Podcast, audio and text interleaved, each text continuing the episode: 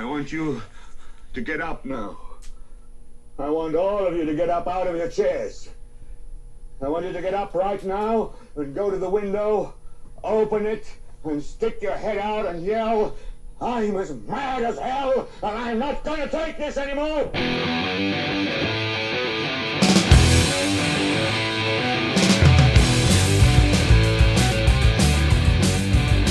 You get coronavirus?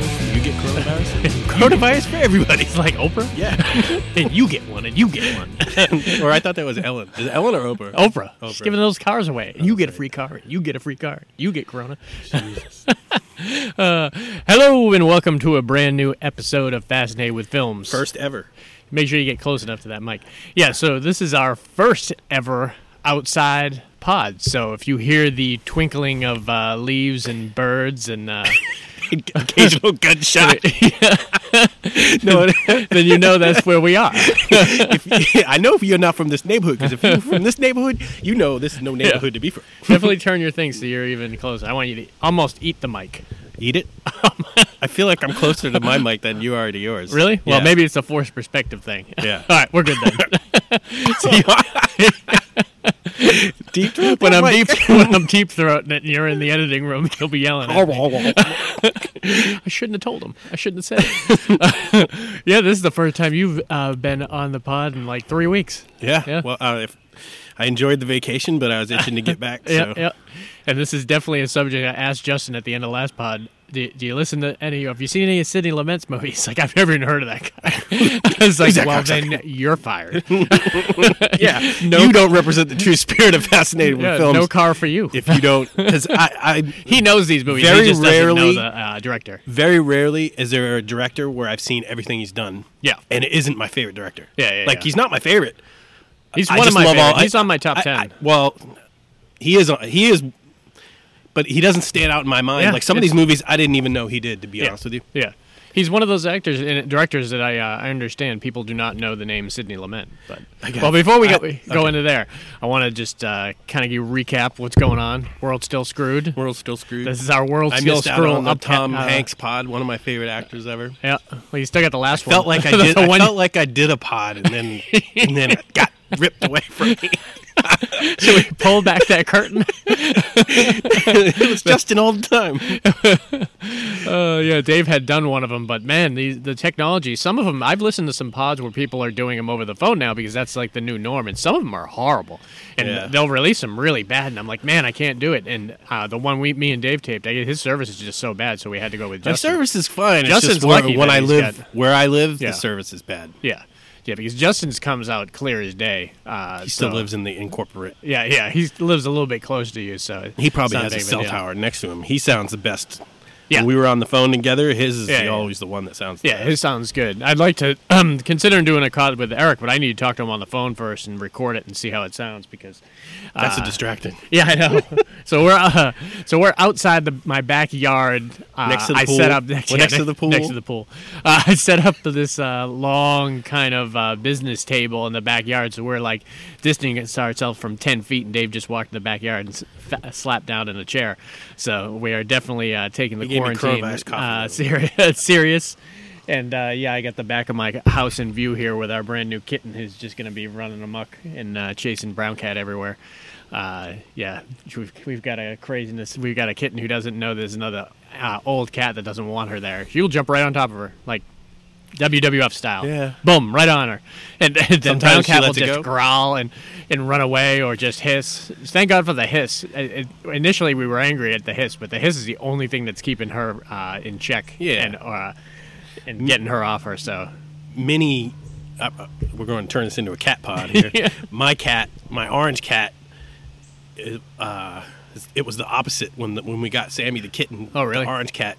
It was still sort of a kitten, but was at least eight months older, nine, maybe even more. Yeah. Jumped would just jump on top of Oh, him and just like try to bite the back of his neck. I was like, "Don't eat the kitten." yeah, she got used to it after a while. Yeah, Kittens get used to after a while. stuff. I'm afraid They're that, uh, close to age. The like old cat months might not, but. Uh, so what have we? Uh, what's been going on in the world over by you? Anything? Just a whole lot man. of. Uh, My life literally hasn't changed. Um, I yeah. mean, I, other than having to not being able to go to the grocery store at like uh, ten at night or I can't go to six in the morning. anymore. And because Yesterday I- was the I- first I, day. refuse to wait in line for yeah, groceries. I don't. I've never had to wait that long, but they do. They wait you. They only let like. Uh, 40, 50 people in the store at the same time. Yeah, they don't. There's other grocery stores don't care. I wish they all cared.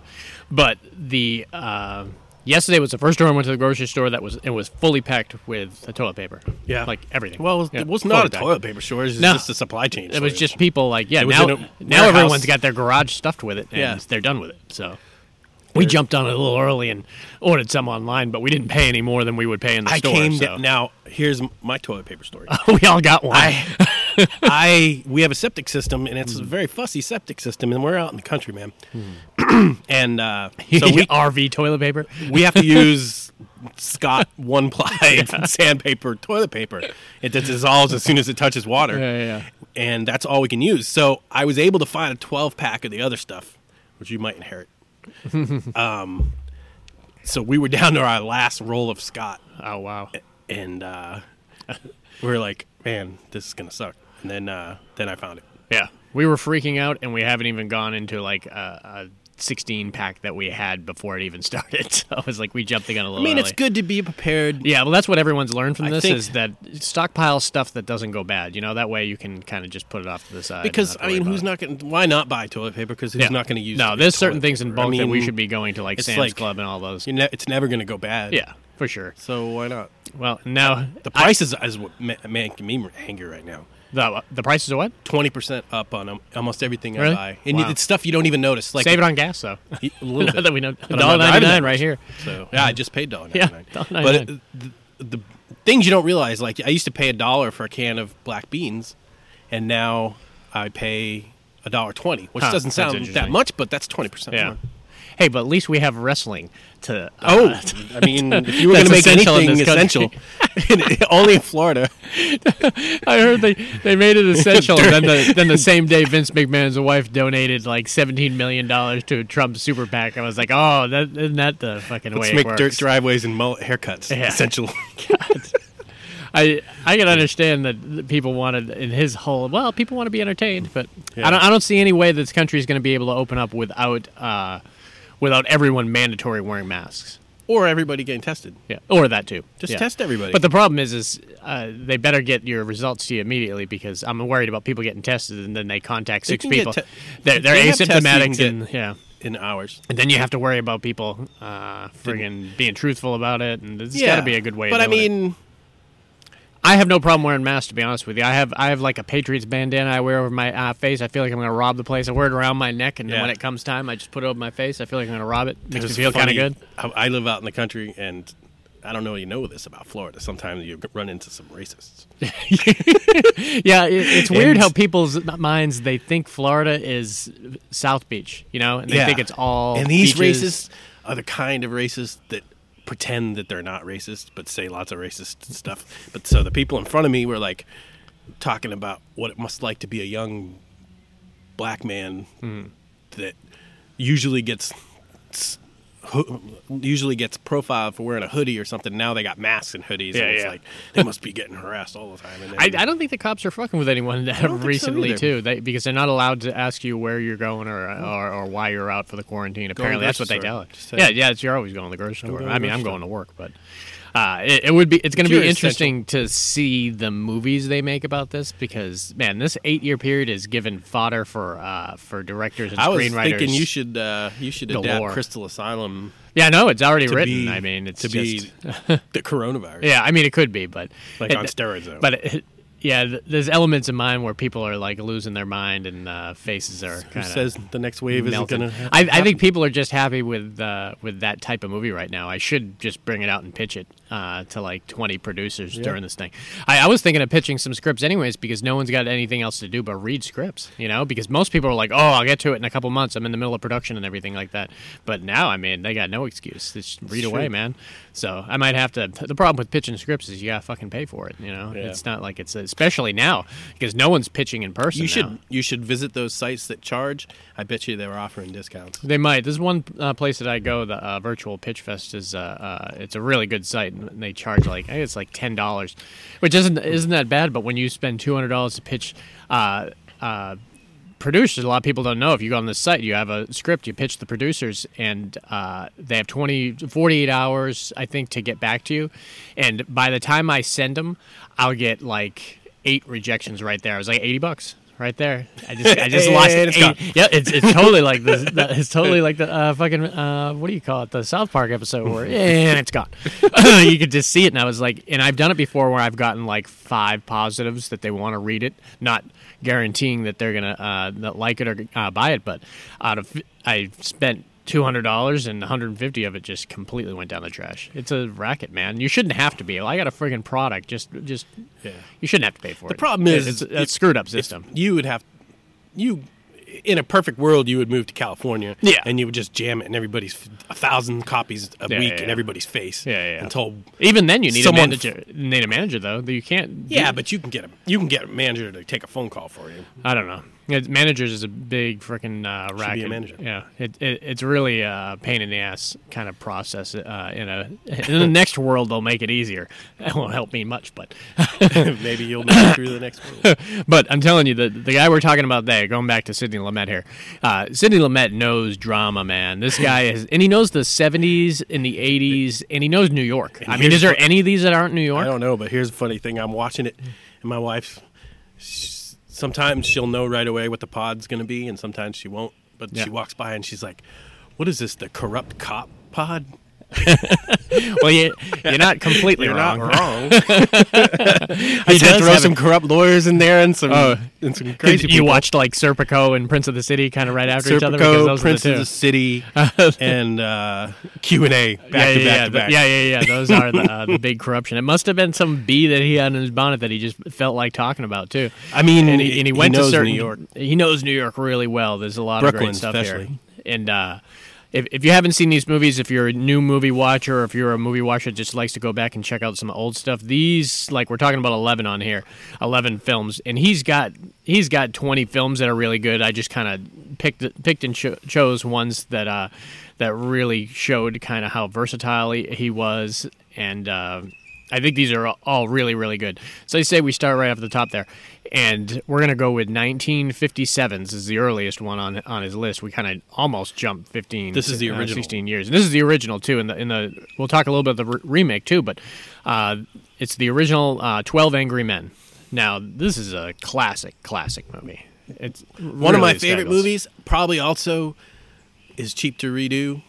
It was a great It's a- remake. you could do a, this is a stage production. Yeah, William uh. William. Uh, It probably has been done as a stage. uh, it has to have been done as a stage production. I mean, Yeah, William Friedkin did the remake of this, And the it remake was great, too. The remake was great too. It was all about getting it, very similar to, and the remake got like awards too because they got like Jack Lemmon and George C. Scott on it. But this old school one had some serious names. It was the first time he worked with Jack Jack Warden when he was super young, man. I mean, you you look at Jack Warden when he was older, doing like Problem Child or even in The Verdict, uh, and used cars, and he's just like that gruff kind of staple. But he was great. He was the one that, and if I can remember, I'll tell you who they were. Uh, uh, who their alternate for the remake was. Like Jack Warden was who that kind of guy was, who was pissed that he couldn't go to the baseball game. And on the remake, it was Tony Danza. Yeah. And the, the two main characters basically Who was pretty uh, good. Yeah, Which I wouldn't It was really good. like, It- he's- I'm telling you, the cast for that other one. I mean, it included uh, George C. Scott, Jack Lemmon, uh, Ossie Davis, George C. Scott's uh, character, Hume Cronyn, the guy that played who played his character in the original. Uh, the see him I don't know that that's like he was awesome in that original too, great. and I should have looked him up too. But he was that really gruff guy. So to get ahead of ourselves here, the, the the whole movie and it could be done on a stage production easily. I mean, I sh- we should be like redoing this into a stage play here at the in Gainesville and would fucking go like gangbusters. But Find uh, twelve good actors. yeah, well, that's the thing. and, it only involves twelve actors, though. I mean, that, which Yeah. is good when you think of some stage plays. Uh, and that's the That's kind of big- that's the kind of number you're looking for. That's a big number for a stage production, though. Twelve. Sometimes, sometimes it depends. I mean, I've seen some ones that Like are think like about uh, 20 Hamlet or or something. like that's that. probably more, but Yeah. not much. Yeah, I mean, I've seen stage production with this one person, so uh, one person, two people, so it's not that bad. But uh, so nothing really at the very beginning of the movie is the end of the case in the courtroom, and the, the judge is putting them into the room. And then the, literally the rest of the movie is in that room, and it's the twelve people discussing the case that they just heard that the viewer has not heard. So we learn what the case is kind of th- through them, and we find out it's a uh, it's a punk kid who killed his uh, was his father, Yeah. uh, uh, and. Uh, And the goody two shoes was what's his name? uh, yeah, Henry Fonda, Fonda. who who always plays that kind of goody two shoes type character. So he was perfect. but he it. was he's sort of like the voice of reason. yeah, and Like it was the- good. He he was that character that he always kind of played, and it was like Jimmy Stewart. Jimmy Stewart could have easily come in and played that character. I tell you what, jury. I've never been. Have you? you you've been in a oh, jury and a good before. jury, a good jury experience I had too. And Really, I've really never good experienced that, but I imagine there's at least six people in there that don't give a shit. Yeah, just like we had one that didn't out. give a shit. He he was like, "Whatever you Tell guys want to you do," and I, do was, and I was like, "No, dude, don't do that." I Yeah, said, "Don't." It's like this poor. I said, certainly not right off the bat. Yeah. Don't do that. Do it in your head. Don't say that out loud, first of all. Uh, but it was that great situation. Like we're, they're like, let's take a uh, let's take like a hand vote, see where everyone stands. And it was like eleven guys guilty and Henry Fonda innocent. And then you know they're grumbling and like, oh, there's always one. And so they Never were do a hand vote first. they were pretty light do this point. Written vote. yeah, you should have first, probably done the written vote. So but- you know what people really think. yeah, today they would probably do the written vote. They had the foreman and everything, but uh, they were like, "Well, this is how it's going to go here." And at first, they were kind of light about it. You know, they were like, "Well, we'll just spend the next hour convincing them until they realized, "Shit, we're going to be here for a fucking while, dude." I can't remember, and this kind of relates to this movie, but they did it. All those psychological experiments where they'd have a bunch of people in the room and all of them were plants except one person. Ah. And they did one experiment where they showed everybody different images and then asked them questions about it. Mm-hmm. And like they showed three lines, and one was obviously longer than the other. And then they set the plant, Yeah, the, yeah. the guy down at the end, and so they'd go, which one's longest? And then the guy, first guy would say, oh, obviously one. And then the second guy would say, oh yeah, one, one. And then the guy at the end would say one, just because everybody else That's said one. crazy, and the line two was obviously an inch longer. Yeah. And I'm it's like, like- you all are crazy. I don't think I could be fooled into that type Yeah, of game, man. But it's called groupthink. yeah, it, y- it's really and- interesting. And juries, it's a huge. That's a huge part And, of it. and see, with this, Henry Fonda just wasn't sure. He thought he deserved this guy deserved at least a, uh, some time for them to discuss Everybody deserves but at least as he's discussing it, then he gets one more person on his side. Yeah, and of then, course. And then now it becomes more difficult. It's not trying to kind of convince one guy they didn't do it. Now it's two, and then it, it you get to see it whittling down to like uh, more and more. And then there's that one guy who George C. Scott played in the remake, but he was that gruff guy, and he was so pissed. He was like almost that red, angry, furious, like. Uh, and then he had a couple breakouts at this point. And remember, they had that moment in the uh, thing that no one could get that. he's got that specialty knife, and no one could have that knife. And Henry Fonda pulls that knife out of his pocket and slams it into the table. And it's the exact same knife. And they're like, "Where the fuck did you get that?" And he said, "Well, I had the bailiff bring me one, and, or go out and buy me one." And I was like, "What the hell kind of weird kind of plot point is that?" courthouse. I'm pretty sure they don't let you do it. But it was- We- remember it when was we good. had to go in the courthouse? They made us lock up fake guns. Shit, and man, I had to go to Chinatown to get my switchblades. I don't know where they had to go. I'd go to flea market get.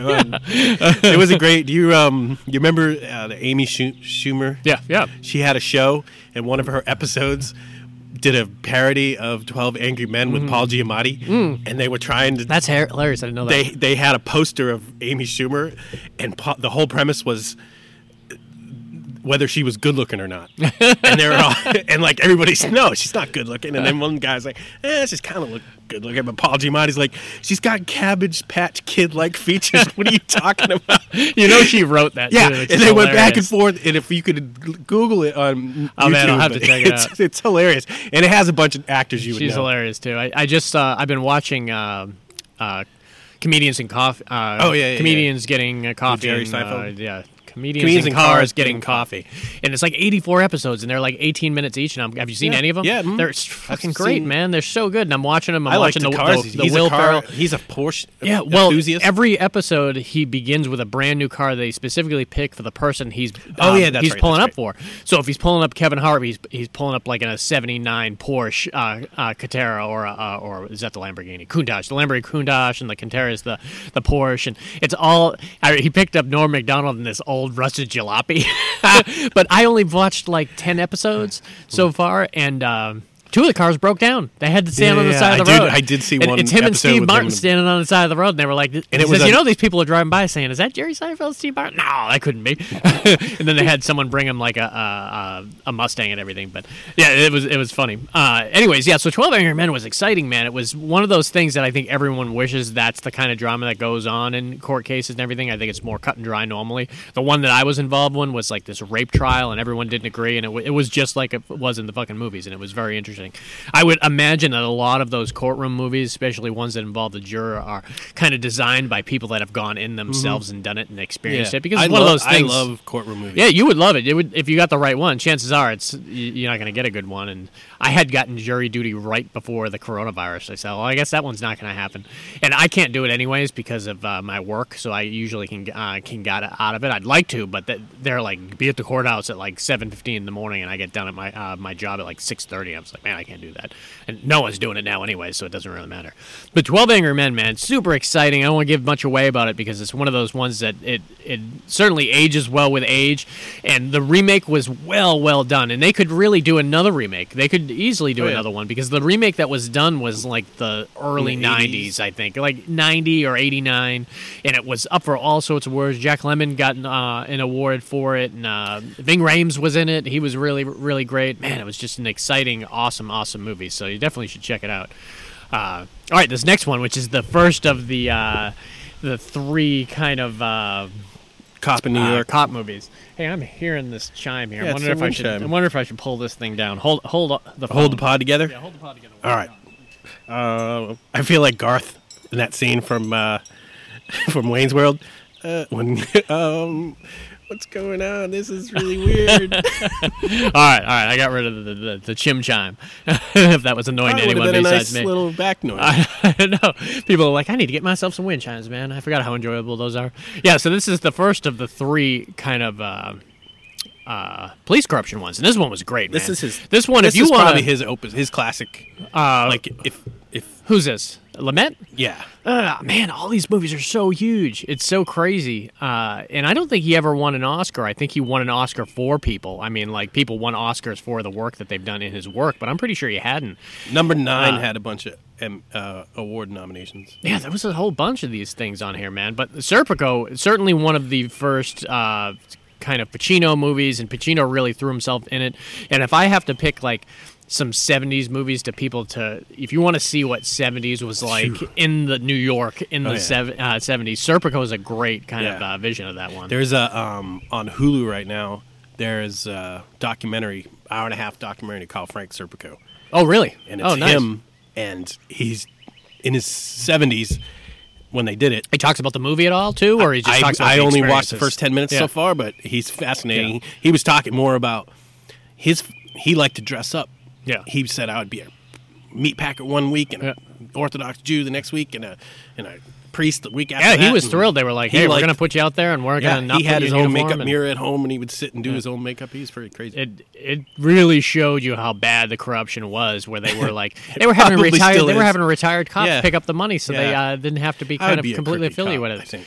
Well, you use I haven't seen that documentary yet. That really good one uh, that you like. Joe Rogan talked to that guy. Oh, uh, yeah, on, the- the- uh, the 5'7" the five or- seven. Yeah, and he talked. I've to him. seen He's- it four he's, times. He's, he's well. I should find what the podcast is so you can actually hear him talking about it after the fact, after Yeah. he's got out of prison and everything. So it's it's probably really interesting. It's- I mean- but it's it's crazy because people back then, especially in the 70s and 80s, and if these people weren't stupid about it, it would be different.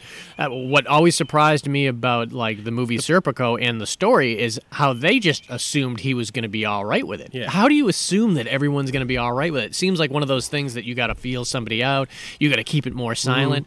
Mm-hmm. I mean, people were just throwing money around. Oh, here's your share. Here's your well, 200 the bucks. thing about greed is is uh, th- there's no ceiling Yeah. to greed. Like if if you're stealing ten bucks, Yeah. you're gonna look how to steal twenty bucks. Yeah, and you can't see the 50 bucks. See ahead like uh, 100 bucks. If you were gonna see, kind of, oh, I've got six months more than this, then you'll stop in two Yeah. months. But you never know when No, that point's gonna happen. You'll stop Yeah. when you go, and that's that that five seven movie is great Yeah. because of, of that spiral out of control and him talking about it. What's great about Serpico and what it, it's one of the most poignant lines in the movie is where Pacino is like, if they had just put all their effort into actual police work, Yeah. we would have this uh, street cleared of crime in no time because they spend so much time just dealing with the corruption and dealing with how are we going to shake down this person and where am I going to get the money and this person needs to hand it over to this guy. A lot of great kind of like uh, character actors in this film. One of his closest kind of guys in the movie was that guy from Midnight Run uh, that worked yeah. for Mhm. Joey Pants. I saw him in a lot of old ones. I'm pretty sure he's in Prince of the City too. Maybe. Uh, the father uh, from Number Nine was on it. Uh, the father from Number Nine. Uh, Hirsch. Judd Hirsch was in Yeah. Serpico. Yep. Oh, I didn't even remember Yep, he was, in that. He was a he patrol play in it? officer. Huh? Oh man, I didn't even like see him. four- He had two or three scenes. Wow, I didn't even see him. Uh, I just watched. Oh, it there was there was a ton. Yeah. If you want, go back and watch it. I Yeah. don't know if you've seen it in the last year. Oh, I remember that Strickland. Strickland was a guy that Strickland was a walked in and he in thought, The- that he thought he was uh, uh, it's just doing some shady shit. so many. yeah, really good, good actors, and it, it it was sad because Frank Serpico really wanted to be a cop, man. I mean, it meant a lot to him, and it must be really disappointing for a lot of people that are in the situation that they just want to And he thought do he real get- police he work. thought he would. He thought he could get the department clean if Yeah. he just told the right person. But everybody That's he right. told just sort of said, "Don't t- stop. Yeah, just stop. keep your mouth shut." Yeah. and just whatever." And it, it's and that's what sep- separates this from Prince of the City, and we'll, we'll hold off Prince of the City until it gets here. But uh, the guy from Prince of the City had been taking money for a long time. Serpico never took money. He didn't take money at all. He was just, uh, it's not for me. And then they were trying tricks like, oh, well, I'll just keep it for you here. You know, like Danny Aiello in The Professional. Yeah. He says, banks, nah, you can't trust banks. You keep your money with Frank here, and I'll, I'll, I'll dip it out to you whenever you need it. Uh, and it was it was crazy because you you knew sure enough. I mean, well, this movie kind of started like Carlito's way, so you knew something bad was Yeah, going to happen yep. because it started with him being rushed to the hospital with like a face full of blood. You're not Yeah. sure what happened, and it was shady, man. You knew at some point that he was going they to be had- the one yeah. witness that was talking to the grand jury and that it was going to take everyone down. So sure as shit, and how he didn't know this, I don't not sure, is he went out on like this run and uh, I mean, you had to see that coming. and then he's trying to squeeze into this door, and then uh, his partners are behind him, not helping him, and then the guy just reached to the door and shot him in the fucking face with a uh, with a pistol. Luckily enough, it was such a small caliber; it must have been like a twenty-two. Shot him in the cheek, and it didn't kill him. Didn't Yeah. hit his brain, Didn't man. just brain. uh, how pissed off those cops must have been. He's like, "Oh, we took him out," and we're like, "You can't even get this guy in the face." well, it would have been over if they had. yeah. They I mean, and, uh, how horrible is that? I that liked, you're willing you know what I liked another- about this movie is they showed, and the the real guy was eccentric. Yeah, I mean, he moved to Sweden after Yeah, no, and Switzerland. lived- Switzerland, yep. and was like he's gone. I'm seeing it. just was eccentric. I respect and, that shit And right uh, so he was involved a lot in the counterculture, yeah.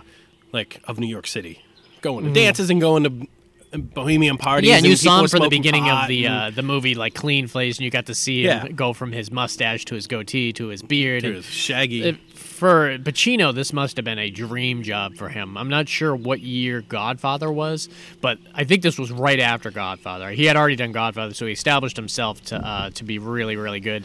Do you know who the actress was that played his first girlfriend? The one No, she was, the really ballerina? good. Yeah, she was really good in this movie too. Uh, and uh, uh, like I said, every actress in this movie, every actor in the movie was really good, and they just had like an authenticity to them that you really. His movies are gritty. They're God, they're really shaky, gritty, man. Handheld, a Yeah. lot of handheld, shaky. A lot of great wide shots, though. I, I, I think of like the verdict. There's a scene. Uh, I'll talk more about it when we get there. But there's a great scene where they're showing the wide shot from like the jury of the entire courtroom, and uh, Paul Newman's given his end speech, and they're push. They push in on him, and they go from that wide shot all the way to Paul Newman, and it's all one shot, and it's really, really great when he can do that. And it was uh, a lot of his other movies are like that with these great grand shots. Uh, but yeah, uh, definitely check out Serpico, man. I'm surprised there's not more police corruption movies over there. I mean, there's a good chunk. I mean, there's probably a good 20 or 30 out there that we Police probably put together. Police corruption. probably It's a shame down a that that bit. could be a genre, but it is. Uh, this next one, this was always a big movie. Our, our parents loved this Yeah. movie when we grew up, and I Definitely I didn't uh, remember this as a oh, Sidney so Lumet movie. So good, No, I remember too. the movie, but I didn't think it was him. Yeah, it's definitely. There's a couple of his movies on here that kind of you are surprised when you find out that it's him. And uh, this What's the Charlie Chan one that that's sort of like this. Isn't there one? Yeah, this is something like this. Well, this this is uh, I don't think we said the name yet. This is 1974's Murder on the Orient Express. Yeah.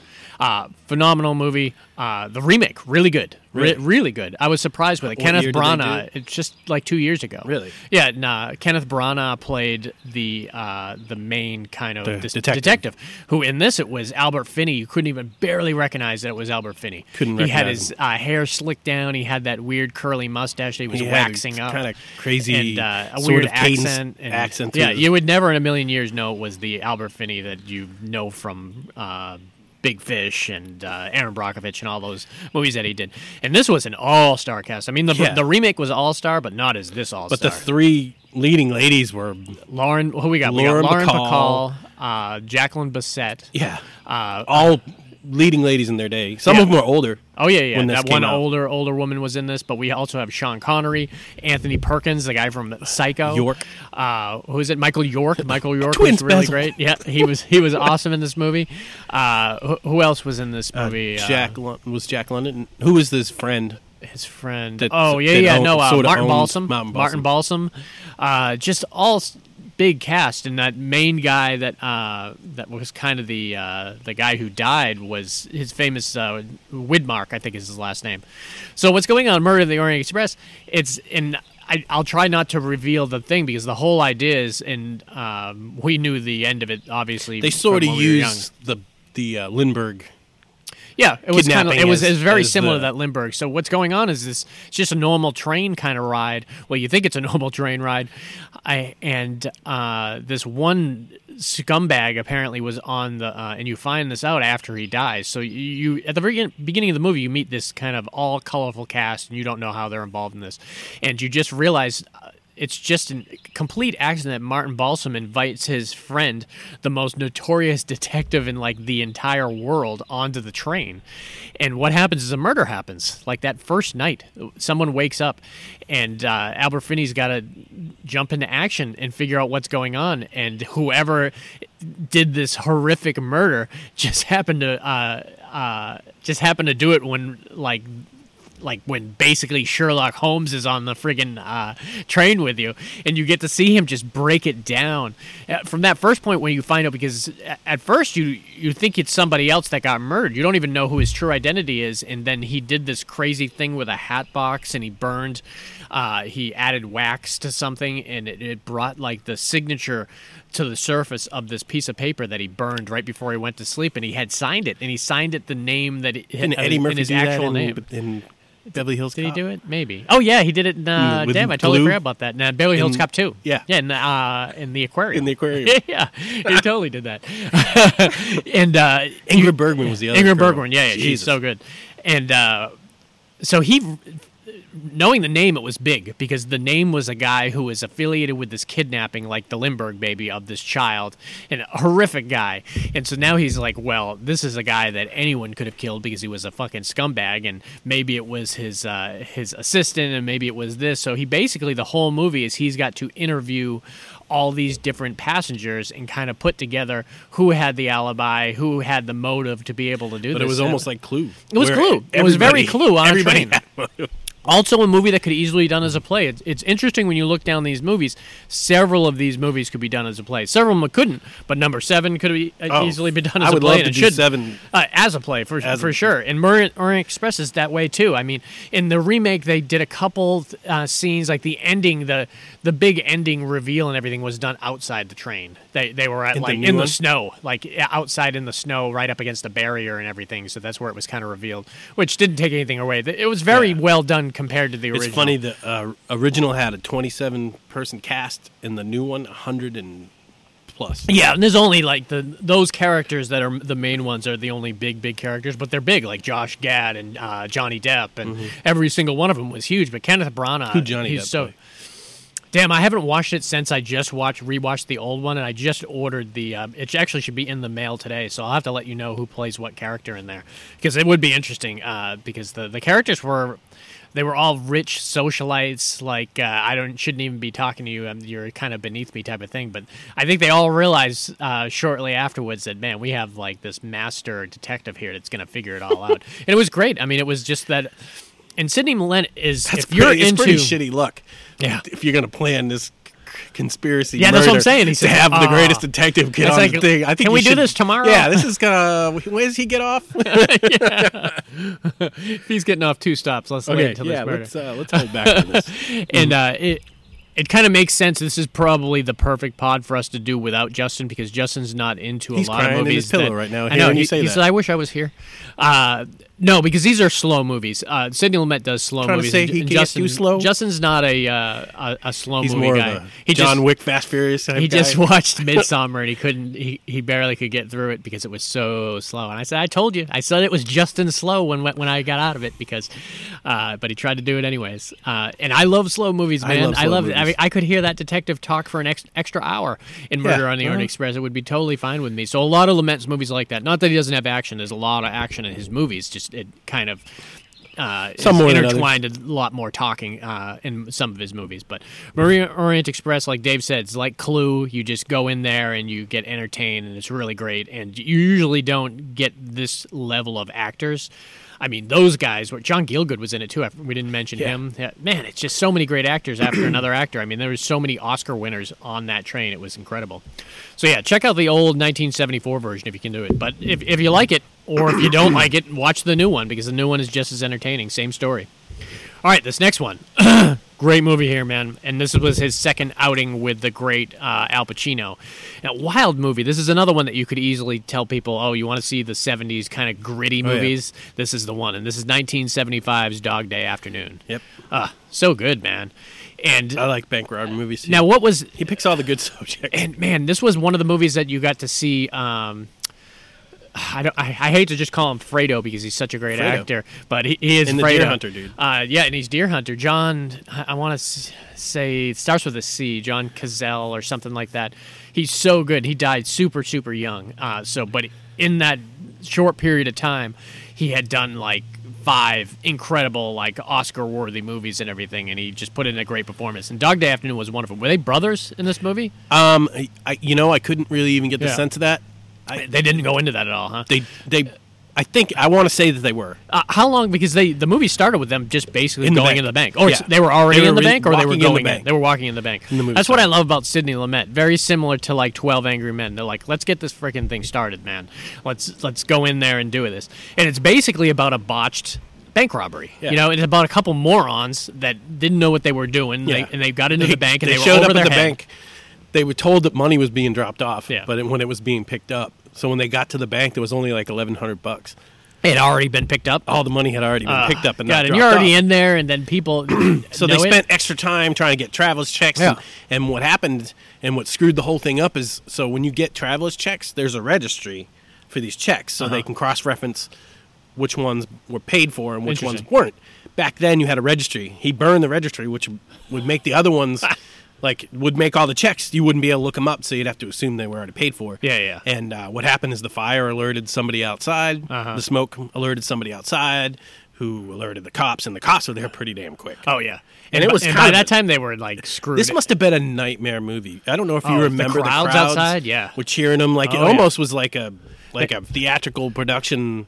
Like he was playing this to was the cameras. big for big for uh, Lumet too, because a lot of his other movies before this were really small and contained. And like you said, well, the inside stuff, the stuff on the set must have been great because Yeah. they just got to do that. But the stuff outside, just wild. there must have And been it was a like a- thousand people in every shot. it, it almost turned into a different movie halfway in the middle of it because the crowds it, it was a great kind of satire of new york itself Oh, yeah. how, how much the crowds just turned and were eventually against the cops Yeah. and rooting for the cr- I'm criminals sure that well, and they were New like this was the famous attica attica if, if people have heard Yeah. that quote this is what it's from I remember growing up and hearing reports of New Yorkers cheering for people to jump when they would get on the roof.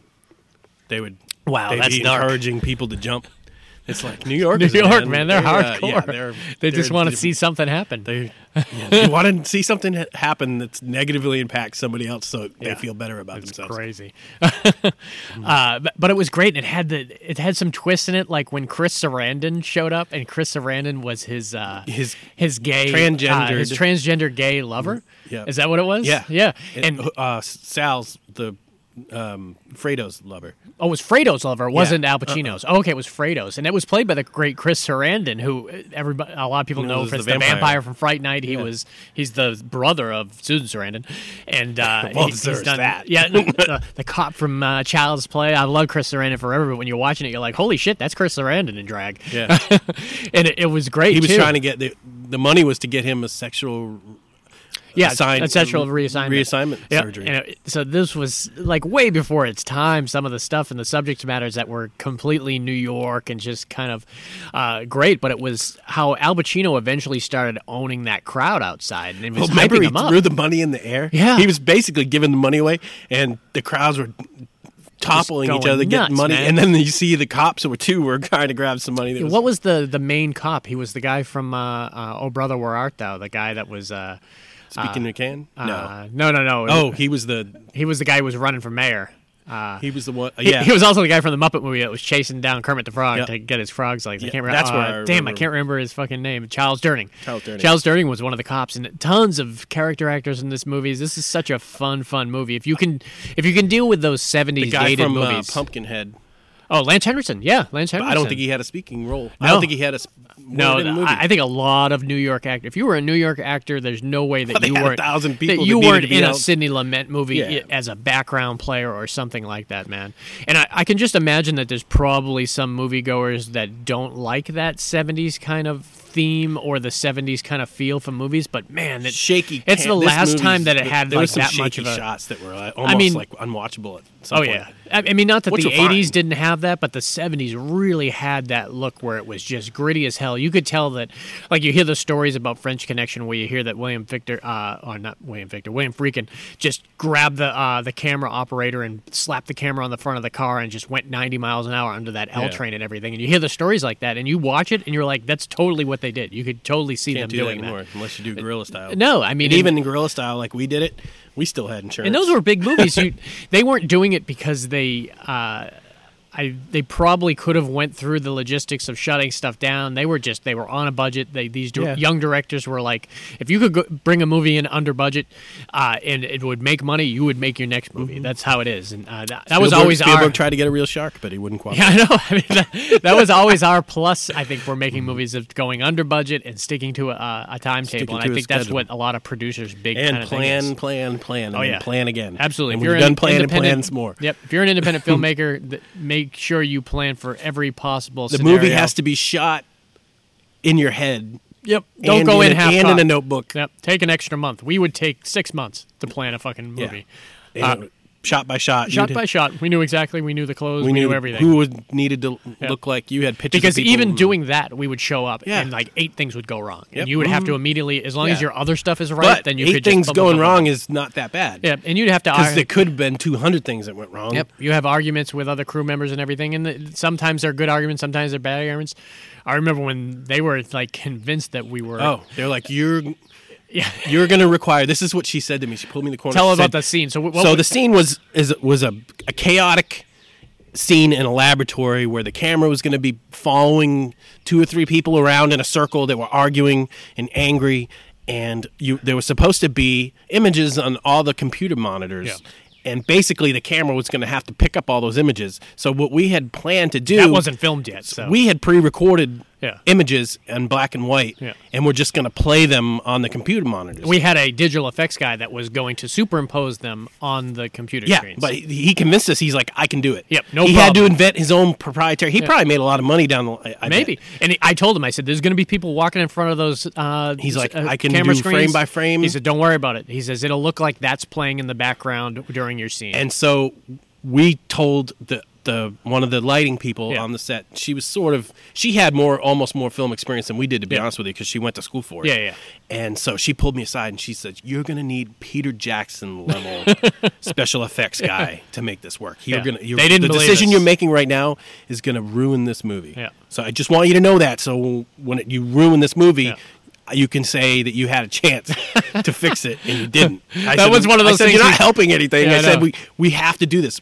It was a time thing. Yeah. We couldn't sync up. Yeah, yeah, the- yeah. We couldn't sync up the images that needed to have been shown because we needed the image to show the the other people in the cells freaking out just as much. So it was that dual chaos, Yeah. and it was like We had to take a leap of faith. took a leap of faith, uh, and it it, worked for us. Yeah, Yeah. It's not. It's not always the time where you can look back and be like, ah, we nailed that one. But you we couldn't, you couldn't. I, I would give you money if you could, if you could pick out where those swipes didn't work. No, they that. all worked. They looked great. I think that was definitely. Uh, Shout out to our boy. yeah, our boy. Uh, what's his name? Damn. Now, I- now I got to think of his name. Ah, damn. What the hell was that guy, guy's name? I haven't talked to him in friggin' ten years. Dan. He probably Dan. worked for. He probably worked for three cents an hour. Damn. Ah, sorry. We'll mention it in the next pod. I'll just throw that name out of nowhere. Okay, we do owe him a mention because he Yeah. took a bus up here. Remember? Yeah, he's real good. He was a he was a kind of a now I don't know if I want to name him because I was I was gonna say he was kind of out of his mind. He was, He was but you need a guy that's out of He was just young and kind of you need a guy that's out of their mind. That motherfucker hung out at my house, and I, I must have seen twelve different personalities Really? come out, out of him just because he was so crazy. but he was good. He was really good at what he, He would have been good in Dog Day Afternoon. He would've. was a bunch of crazy people in that movie. Too. Uh, all right, this next one. This is one of my favorites, man. And This is one of the great satires because it's also one of those movies you think you start watching one movie and you think you're watching it, and then you realize, oh my god, this isn't a drama. This is a satire right here that we're watching. And this is 1976 Network. And if you haven't seen this movie, man, go see this movie, man. It does not make the TV production companies look really good, and it, it's great to watch now because you it's it's got like things of Fox News in your head when you're watching. You can't watch this and not think, "Oh my God, this is like shady Fox." and it News. immediately made me think of that Florida broadcast reporter who uh, it wasn't the same as this, so I'm not ruining the ending. But she shot herself on live TV. Oh, really? Yeah. Oh man, I remember the senator up in uh, that Jersey Chava. senator that did it Yeah, that yeah. we saw on uh, Faces of Death. When Yeah, he, yeah, yeah. When he told people, "Calm down, get out of the room if this is going to cause you uh, issues and everything," and then he just put the gun in his mouth and pulled the trigger. And Yeah, the yeah, yeah. w- blood came out like it, he someone turned on a faucet. Yeah. It was like insane. I wish I had never watched those. Yeah, no, yeah, they they didn't benefit my life any. They certainly the scared me. I was young too, man. Really we, we stuck were with young. me for a while. I mean, I must have been ten, so you were probably The car 12 accident 13. ones with dead bodies didn't bother me, but the, the animal ones. Ooh, the animal ones. The, those I the don't cruelty- even mention them because I because I forgot. Well, the those. cruelty to animals, but even the animals to people, man. I, Yeah, I yeah. The, the the barracuda and the uh, man, it was it was bad, man. Uh, anyways, Erase, network. erase. so what's going on with network is you're dealing with the shady ratings are everything. and Uh, and this is a company that's not one of the big ones. You know, it's kind of low in ratings and everything. And at the very beginning of the That's movie, gunshot number one, one, one of their uh, their star kind of anchors, and I, I love how no one in the booth is even half paying attention to what he says. So at the beginning of the movie, he he's in the middle of his kind of nightly dialogue, and all of a sudden he says. Tune in next Thursday. Next Thursday, I'm going to kill myself on the air, and then they. Mm. I mean, uh, if you want to get ratings, that's the way. And it. he says it, and everyone in the booth is just talking amongst each other until someone came in and he said, "Did you hear?" Just I think it was Howard. Was it Howard? Yeah. he's Howard Beale. I think. And Yep. He said. "Ho- Howard just said he was going to kill himself next Thursday They're on the air, "No." and they're like, "No, no, seriously, that, that's what he said." And it starts going piling up, and uh, some of the great people in this movie, we have the great Ned Beatty who just came in to own this movie in Oh, like ten he- minutes him- at the end. Him giving that speech to him At the was at the was so table. good. was Might have been one of the best things he's Yeah. ever done. Oh, God. Uh, just that- dialogue. and then that girl I have a crush on. Faye Dunaway. Faye Dunaway. Faye Dunaway was in it. Yeah, William Holden was great in it. So William Holden played kind of uh, the the main guy's kind of good friend, and this kind of all toppled down uh, where they immediately fired him. They were like, "You can't do that on the air," and then the calls started coming in. They were like, "Holy shit, we're actually getting ratings. We're, Yeah. we're getting like really great ratings, and may, we we can't." Take him off the air yet, and they. This is the the infancy. I'm wondering when it started with Fox Yeah. News, where they realized, oh, bad news is good news, and uh, this is what kind of the people in New York want to say. So they decided to, all right, we're not going to fire you. We're going to keep you on the air, and we want And you to. Roy stop." sort of rant every time you go out, Yeah. and he just becoming. He's the one that came up with that famous. Yeah, that was I'm great- mad as hell, and I'm not going to take it. Yeah, he, anymore." he goes on the They air and he tells people to uh, he tells people to open their window and scream, Scream at the top out. of their lungs. Yeah. And then they actually show people doing it. And then Faye Dunaway is like loving it. She's on the phone and like they're doing it in California, they're doing it in New York, and she's loving it. And they were like, this guy's a ratings whore, man, or she's a ratings whore, man. She was, like. she, wow, she she found revolutionaries. yeah, this one I taking this one footage. best picture. Uh, They were taking footage. Remember, she asked the revolutionaries to rob banks and film it and give her the footage. it was it's insane what she was willing to go through and back at the time it was kind of uh it was a laughable satire. But Yeah. now you could imagine it had happened. I'm looking up right now and see if it won. It won four Oscars. Uh, let me see what Oscars it won. It won uh, best leading role for Peter. Um, for Peter Finch, Faye Dunaway uh, won for leading role. Uh, best supporting actress in the supporting role was Beatrice Straight. She won the Oscar. Who the hell was she in this? That is very interesting. Oh, Was she black? she was the no. she She, the was the one. woman? She was the one woman that was married to William Holden. That was the, the Oh. same woman from Poltergeist. Yeah, yeah, yeah. The, uh, the one that came in to clear the house first, the redheaded woman. Yep. I, I thought it was interesting when I was watching it. I was looking it up and I was like, wow, she did put a great performance Yeah. in, but it was so small. That was back in the day where you could do it like it, they've done it today. Not much though, uh, where a supporting actor could do like a six minute scene and then win an Oscar for it, and you're like, holy crap! Like Beatty could have won could've. one uh, for that thing. So it just keeps getting more laughable and laughable as the time goes on. Where what are they willing to do to uh, to make this happen? And it has this crazy, crazy ending that I won't ruin for everybody. But it, The, the it discussion in like the room, the discussion in the room was Yeah. about the what the ending was going to be. Yeah. was it? It, it was So almost like a pitch section, a pitch Yeah. session to to literally how Yeah. can we? And it was the most diabolical. Yeah, it, it, it's the network is really the best movie that I can uh, explain to somebody of a really great drama that's wrapped in this incredible satire, uh, just poking fun of the uh, a certain business. This this one being the networks and everything, and it, it's a shame that it's what was a satire in the '70s is now real life now. I mean- I mean this this that what was it the OANN network that Trump's pumping now because he, he's almost had it with Fox News. There's a, there's another network. If you watch John uh, John Oliver did a whole um, uh, that that late What's night with John for? Oliver. Uh, I'm not sure what it stands for, Old but he did a whole episode on that late over ti- America. he did a whole episode about that being like the new Fox News, and it was insane. He was pulling the clips up and the stuff they were saying. I was like, "This is network. This is network right here, man. It's insane." All right, this next movie, 1981. This is one of my top 50 favorite movies of all time. Yeah. I've always loved Treat Williams, and this was also the second in the uh, the trilogy of police corruption movies. uh, had that great line. He says, "I don't trust anyone but my partners," you know, uh, and it was all about police corruption. But like we said earlier, was the difference between Serpico. Serpico never took any money. This guy, Danny, uh, his name was Danny Ciello. Danny Ciello, yeah. Uh, also based on a real story. Him and he had a small crew of people. Uh, Jerry Orbach was on his crew. The other guy from Midnight Run, Yep. who was the uh, the guy he called Moron Number One. Yeah. Uh, Dennis Franz called him that, or uh, yeah, Dennis Farina.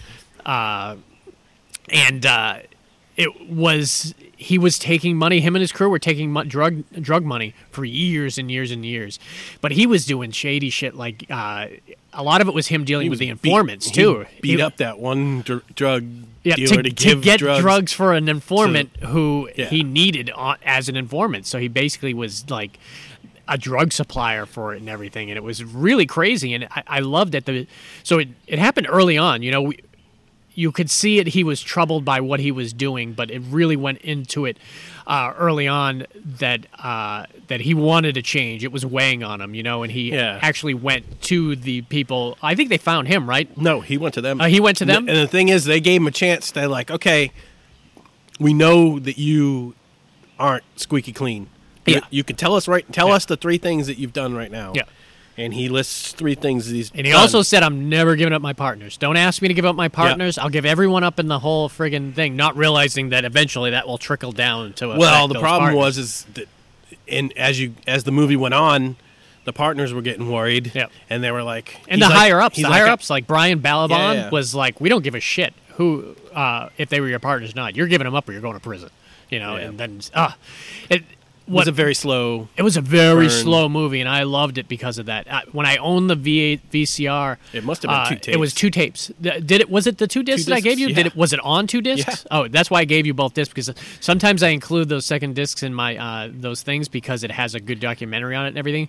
But for a part of me was like, I think it includes half the movie. It was half the So I'm glad I'm glad it did it, and that really happens with DVDs where they have to break the movie up into It two was parts. three hours and yeah, it's like three hours twenty, it, it- which is Nowadays, you could get get it all. You could get that all in one disc for sure. Uh, I'm certainly wasn't the Blu-ray. I don't think they ever did a Blu-ray for it. But what complicated for this was he had a cousin in the mob. You know, I love that scene where they had Who's him stand- famous? He's in almost every mob movie. yeah, yeah, and yeah. mob TV show. You've definitely ever, seen him ever. if you've seen a mob movie before. I love when they brought the other mob guys brought him up to the uh, to where his Yeah. cousin was Oh, yeah. having. They were uh, gonna whack him They right were gonna there. whack him. He says if you if he stands for you and uh, vouches for you, we're not gonna kill you right here. And they had to actually go across the street, and you could see him looking over and them talking to him and everything. And then they just cleared he and he was, but he was cocky too. yeah, well, he was, was still like- at that point. He was wearing a wire, you know, and it, Yeah. it- he had it strapped to like his balls or When something. he met the guy in the diner, he's Yeah. like, he told him right up. He's like, I'm wearing a wire. It's under my nuts, and he Yeah. tried to get him to grab him in the nuts, and the guy wouldn't do it. yeah, and at some point he didn't want to wear a wire. He's like, "Fuck this!" It, it leaked on him one point too. Like the battery acid was like on his leg and everything. But he was too. They the one every every once in a while I'll see a mistake in the film, in a film, and I'll it'll be funny to me. Mm-hmm. Yeah. but it, it burned his chest. Yeah. so he sh- he you see, he had he had shaving cream. And, and they showed him he was going to shave all his chest hair, Yeah. and then like in the next scene, he Burns had gone? no, he just had a bunch of chest hair. Oh yeah, yeah. Well, it's like I I'm not love- shaving. I'm not really shaving my. I chest. love the, that they got the guy from. Um, I can't remember his name. Great character actor from uh, My Cousin Vinny to be his uh, bodyguard. Remember towards the last half of the movie where they were, he was helping him follow his family around. Oh, yeah, he, yeah, he yeah, was yeah, the prosecutor. yeah, yeah, he was Yep. really really good. He was also the dad from Son-in-Law. He's not with us anymore. Lane Smith. Yeah, yeah, Lane was Smith. good. He was really good, really young, but he had that voice, man. It- you can't mistake that voice anywhere. But the great Treat Williams, man. Treat Williams, it flies under a lot of people's This radars. is another one of uh, Mendoza's favorite movies. Oh, it's so good, man. And if you we watched Treat Williams so much we were younger because we watched 1941. 1941 was he was so funny in it, and then I loved him in Dead Heat, that kind of like cheesy ass. He's in a 80s movie that horror Maria movie. liked, but I can't remember which one it was. Uh, trying to think of other Treat Williams. He did TV is his big deal right now. He does a lot of TV and does a lot of TV movies and everything. I think he's kind of moved to that because the schedule works for like that kind of older actor and everything. But he was great, man. I always loved Treat Williams, and I always felt like he could have gone really far. But uh, in my opinion, Prince of the City is one of his best. I remember dating a girl once, and she she immediately got like cool points for me when she was looking through my movies, and she's like, "Oh, you got Prince of the City," and I was like, "Holy shit!" I don't think I've ever even met anyone that's heard of Prince of the City, so I'm like super stoked that she was a fan of it.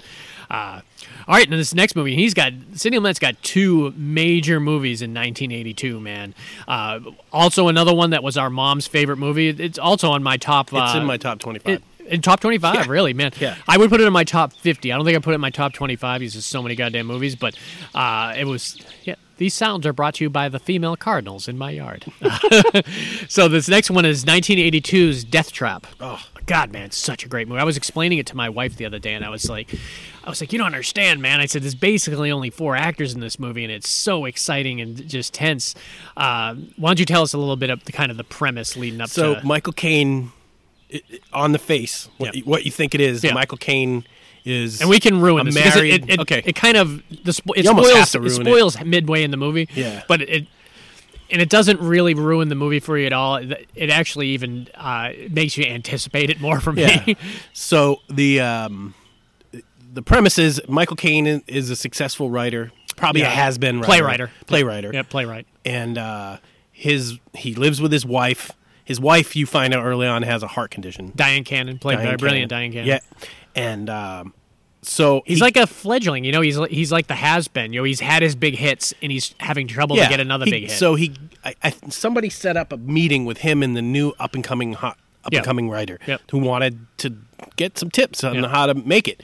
So he shows up. He get, I think he gives him the script to read, and he shows up at the house. Yeah, well, Michael Caine. Before that, Michael Caine has had it out with his wife, saying, "Man, Yeah. this motherfucker has got probably the best script I've Yeah, ever read." yeah. and he says, and he just pisses me off. He says, "I can't stand it." And he he kind of sets up the fact that he does not like. And Yeah. it- Mhm. we should mention the the. the Brilliantly played, probably the best thing he's ever done is Christopher Reeve. And Yeah. a lot of people argue that obviously because he was Superman, he was done all these great stuff. But Noises man, off. uh, yeah, noises off. Always one of the best.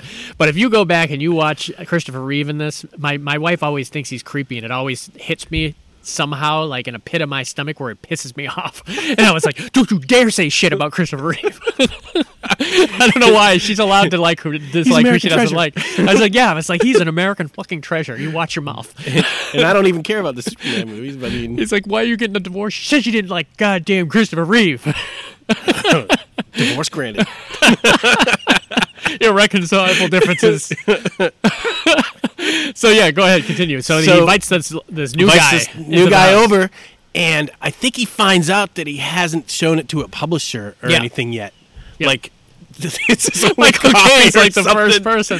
So he Michael Caine had this crazy collection of vintage weapons and cost and Houdini stuff, Houdini yeah. tricks and all kinds of stuff. And so he tells he, he he puts on these handcuffs and he and he breaks out of them. Yeah. And then he Michael Caine gives Christopher Reeve the handcuffs. He said, "Do it, give And it a whirl." he- yeah, give it a whirl. So, so he uh, he does it, and he's like, and it, it, as an audience member, this is all you know at this point. Yeah. you know But- that he's jealous of Christopher Reeve. You could tell something shady's going on, and it Yeah. doesn't help that Dyan Cannon is she knows that something's, knows going, something's on, going on. Which I don't know what that says about Michael Caine that she thinks that Michael Caine's going to do something Yeah. horrible, and it, even at some point she's like.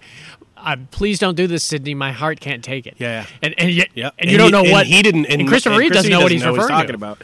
So, sure enough, he, he, he grabs some ch- chains from like a chainmail, like a thing you swing with the axe, and Violently. violently strangles him. And that, that's the only weird thing is that Christopher Reeve is massive. Christopher Reeve would Yeah. take down uh, Michael Caine, even in Michael handcuffs. He would have flipped him over that thing and he would have taken him out. But yeah, Michael Caine literally just strangles Christopher Reeve to death in front of his wife, and his wife is screaming the whole like time and everything. drop dead. And then- and uh, they bury him out back in the she makes him. He makes her help, uh, Yeah, uh-huh. and uh, we'll go back to the scene here in a second once we reveal what's going on here. And, well, go ahead. Well, So they go to sleep. They Yep. bury the body. They go to bed. Big storm Yep. happens, and uh, Christopher Reeve yeah. jumps through the back window, covered in dirt. covered in dirt and like dried And blood. you're like, as a viewer, you're like, holy shit, he was still He alive, and they buried him alive, Yeah. and now he's coming and, alive. Uh, and Dyan Cannon jumps out of bed and all of a sudden drops dead. yep, drops dead Of a heart Of attack. attack.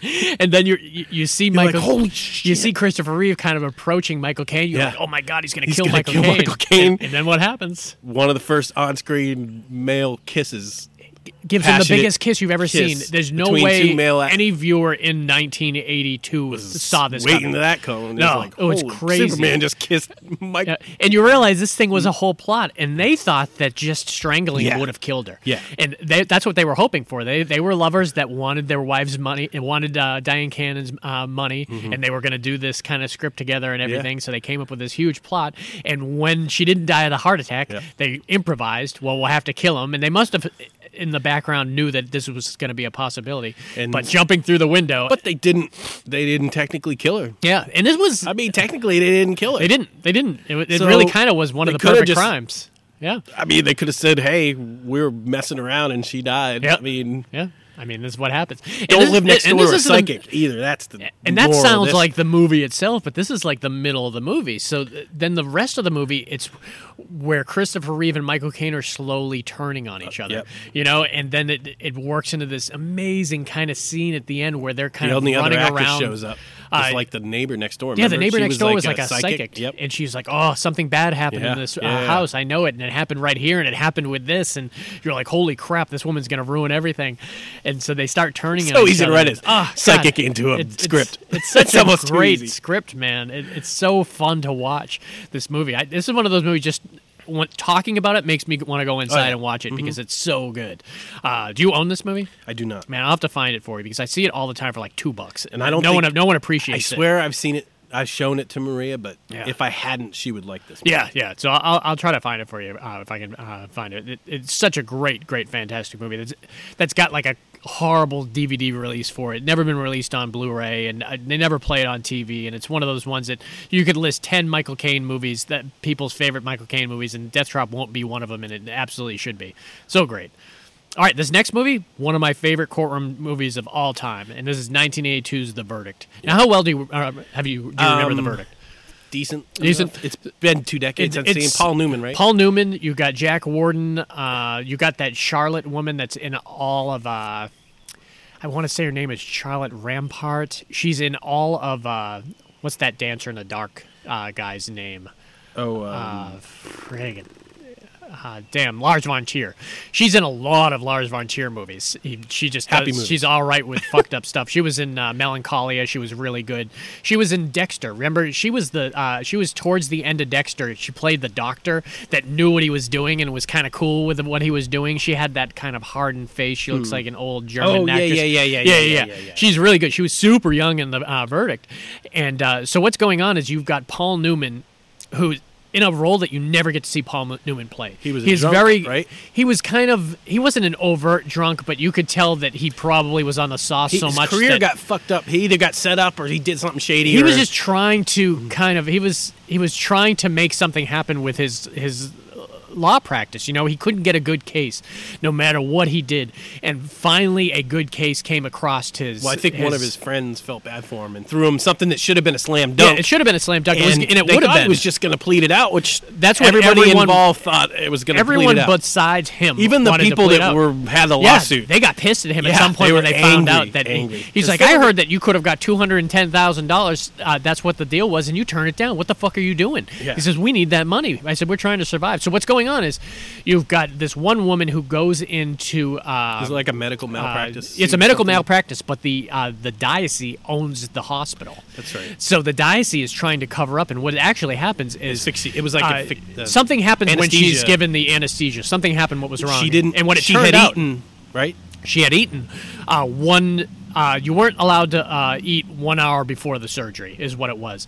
And uh, on the paperwork, it said that she had eaten. Uh, uh, well, it was It said that they said one. It and said he one, just didn't and- read it. No, somebody doctored. Someone changed someone the one changed to, it to a nine, Yeah, someone changed after it to a nine. fact. Yeah, after the fact is what Like it was. someone didn't read it when they got brought Yep, her in, yep, and yep. they gave her the regular anesthesia. and tried to get the nurse. Went to the nurse and said, "Hey, I had like I've been working 36 straight Yeah. hours and this and that." I feel for some of those doctors, And- man. That they have you ever tried to do something for 48 hours straight? Like Yeah, the, can't do every it, week man. we filmed, by the Yeah. ti- end of the week, I was delirious. Yeah, and I've and we weren't on anything, and I hear No. people. I hear people being on Adderall and doing this and that. I can imagine what No, I did take some on. Adderall when I was on.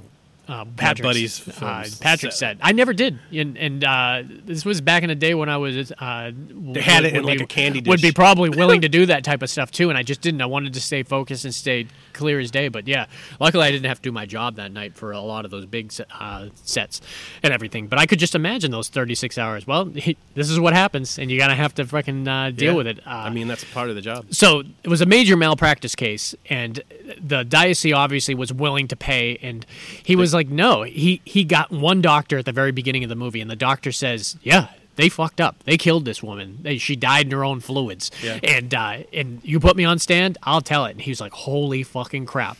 He says, "Screw this two hundred thousand. I get millions out of this." You know which movie deal." I watched a week ago? What's that? Uh, the Rainmaker. Oh, Rainmaker's another great movie, Same- man. So some- great. Sort of the same premise. One of Francis Ford Coppola's movies that you'd forget that Francis Ford Yeah. Coppola did it. It's one of those movies that you don't. It doesn't look like a Francis Ford Coppola movie.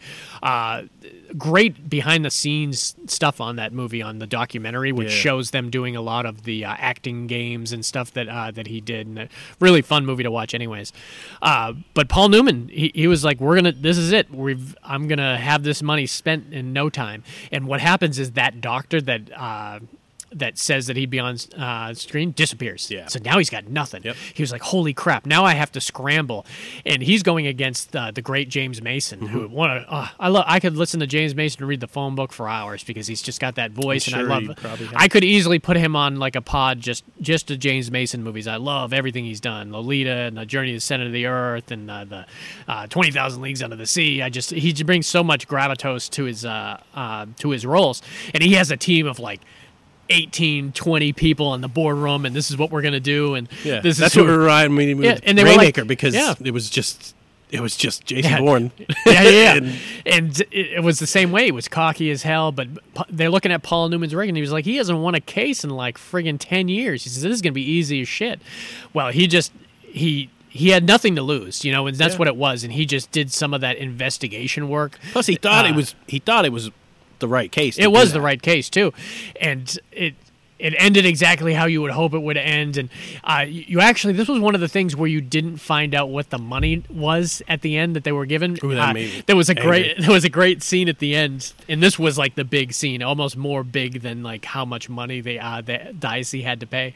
Is when the jurors stood up and they were like we find for the uh, for Paul Newman's case and everything, and they were like, we have a question for the uh, judge, and they were like, do we have? Are we limited?